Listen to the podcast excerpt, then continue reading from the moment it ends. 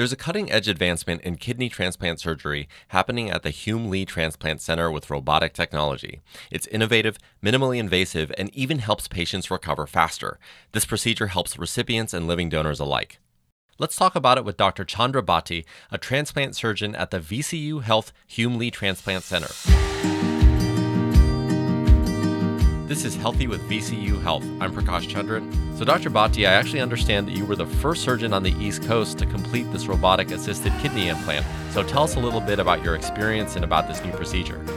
Typically, kidney transplant has always been associated with big surgery and giving a big scar to the patient.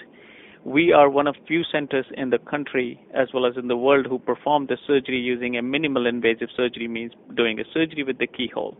We were the first one to complete robotic means no hand assistant at all. Uh, during the transplantation, we were the first one to perform in um, in uh, East Coast without any uh, need or any assistance of hand.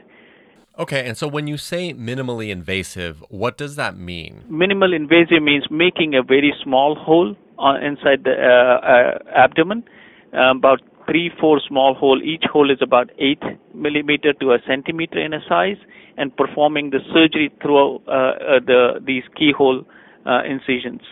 That's the minimal invasive. Typically, invasive means the bigger surgery, having a large cut inside the abdomen, and taking longer time to perform. While we do the surgery, which we call as a minimal invasive, where you make a small holes and put an instrument through those holes and do the surgery. And what makes these incisions smaller than open surgery? The robot is still run by us. Robot um, um, basically we drive the robot. Um, when we talk about the minimal invasive approach, what it does is basically make a smaller incision and connect that to a robot, and then we drive the robot.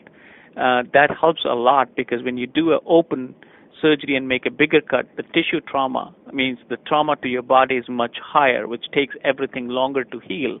While when we make a smaller incision and connect it to the robot, who does the surgery guided by us, has a much more smoother, much more better vision, and a less trauma to the body. I, am really glad that you made that distinction because I'm sure a lot of people listening maybe think that a robot is just doing all the work, but I think from what you're telling me, it's just an extension of your hands. Is that correct? Exactly. So the the the big benefit of a robot is it behaves exactly my hand would behave. So what happens is we put a small hole inside the body and connect it with the robot. And if I move my hand, if I move my finger right side, that arm will move on the right side. If I move it on the left side, my arm my arm move on the left side, the robot will move on the left side. So it's exactly whatever I'm doing with my hand, the arm does exactly the same way. So it's exactly what you said is absolutely correct it's an extension of a human hand. Uh, that's insane. I feel like we're, we're living in the future here. So maybe uh, talk to us a little bit about how traditional implants were done. You know, I know that there's a, a donor, I know that there's a recipient. I imagine that's all normally done by hand, but with this uh, robotic assisted surgery, how does it work? So, as I was talking before, that traditionally what we had have happening is we used we used to make about 15 to 20 centimeter long incision and um, cut the muscles, go inside the abdomen. When we were taking out a kidney, we would dissect, spend two, three hours and dissect the kidney and take it out and close the patient again with the two big, three big muscles cut through those uh, abdomen and taking it out, which will give a large incision to the patient. Patient will stay in the hospital longer and have more, much more trauma to the body. While with the robotic techniques, as I said, we make a smaller incision, we go and do the surgery without making a huge cut. So no muscles are cut, no mus- no need to divide the three muscles. So imagine having tiny three, four holes for whole surgery. The kidney transplantation, which was still few years ago was considered an open surgery, and it still it is an open surgery in most of a program around the world. As I said before, there are only limited centers I would count on my fingers who would do this with this latest technology and give a very small scar, almost practically a scarless operation where you have only 8 to 10 centimeter long incision just to drop a kidney in or take a kidney out. That's all the scar is given to the patient. That's incredible. So tell us a little bit about how long the procedure normally takes and what the average recovery time is. When we do uh, the surgery with the robot, the recipient operation means the patient who's getting a kidney will take about three to four hours And when we do the donor donor operation, take only between an hour and a half to two hours. When we talk about the recovery, you know, previous time when we were doing this surgery with the open approach, the patient was staying in the hospital for five to six days. Now, patient is out of the hospital within 36 hours of the operation. So they pretty much stay one day in a hospital other than the day of admission, and they are out of the hospital. And when we're talking about the recipient side, typically the patient would stay in a hospital for four to five days. Now with the robotic surgery, patient is typically staying in a hospital for three days.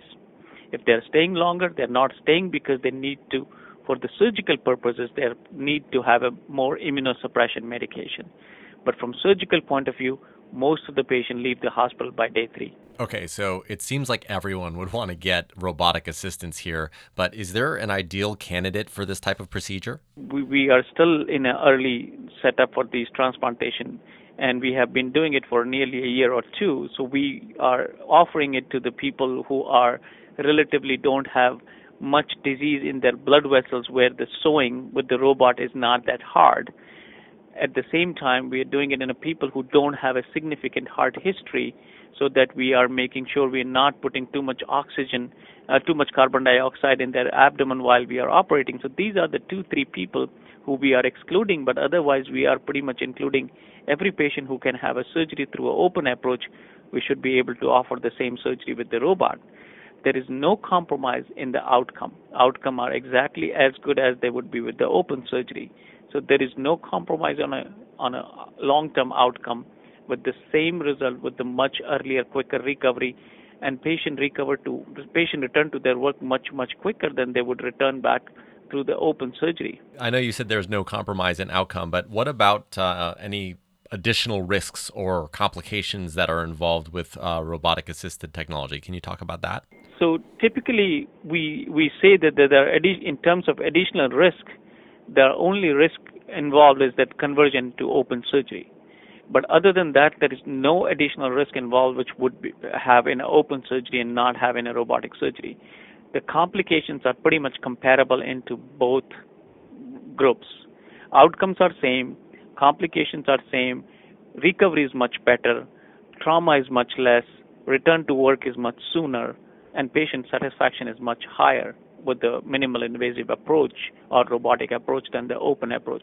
The complication is no different from what they would have in an open surgery. Yeah, it seems like it's a win all around. So I have to ask the question in addition to kidney transplants, um, is robotic assisted surgery performed for other conditions at the Hume Lee Transplant Center? So we do perform the robotic assisted surgery for liver cancer, where we take out a part of a liver, half a liver, and we are doing this with more and more surgery so patients who have bile duct problems where the basically liver produce bile and that goes from the liver to the bowel and if there is anything happening during the the, the way by which bile goes from liver to a bowel, we operate all through the robot, taking a half of the liver, including a right lobe or left lobe, we perform with the with the robot. We're doing more, much more other surgery surgery with the robot as well, where we are taking a gallbladder out in a patient who has a significant liver disease, including liver cirrhosis, where most of people would not operate on them. We do the surgery with the robot, and they are typically used to stay in a hospital for four or five days, and now they're going home on a same day or very next day. It is really incredible to hear all this. And I imagine something that you see is that donors are more willing uh, to donate an organ because of the recovery time and the advancements in technology, wouldn't you say? Absolutely. No, we have definitely seen that the patients are much more happier to have the surgery with the robot. To give you just one example, I have had a patient, not one, like quite a few examples, where the patient returned back to work within four to five days after surgery. And I, I remember when I was in a training when we were doing the surgery with the open approach, patient was taking four to six weeks off. And now going back to work within a week and taking pain medication only for three to four days is revolutionized for them. They feel much better. They are eating, drinking, they walk, and they go home much quicker or return back to work in much, much speeder fashion than they used to. All right, Dr. Bhati, we'll really appreciate the education today. That's Dr. Chandra Bhati, a transplant surgeon at the VCU Health Hume Lee Transplant Center. Thanks for checking out this episode of Healthy with VCU Health. For more information about the Hume Lee Transplant Center, please visit vcuhealth.org/transplant. If you found this podcast helpful, please share it on your social channels and be sure to check out the entire podcast library for topics of interest to you. Thanks, and we'll see you next time.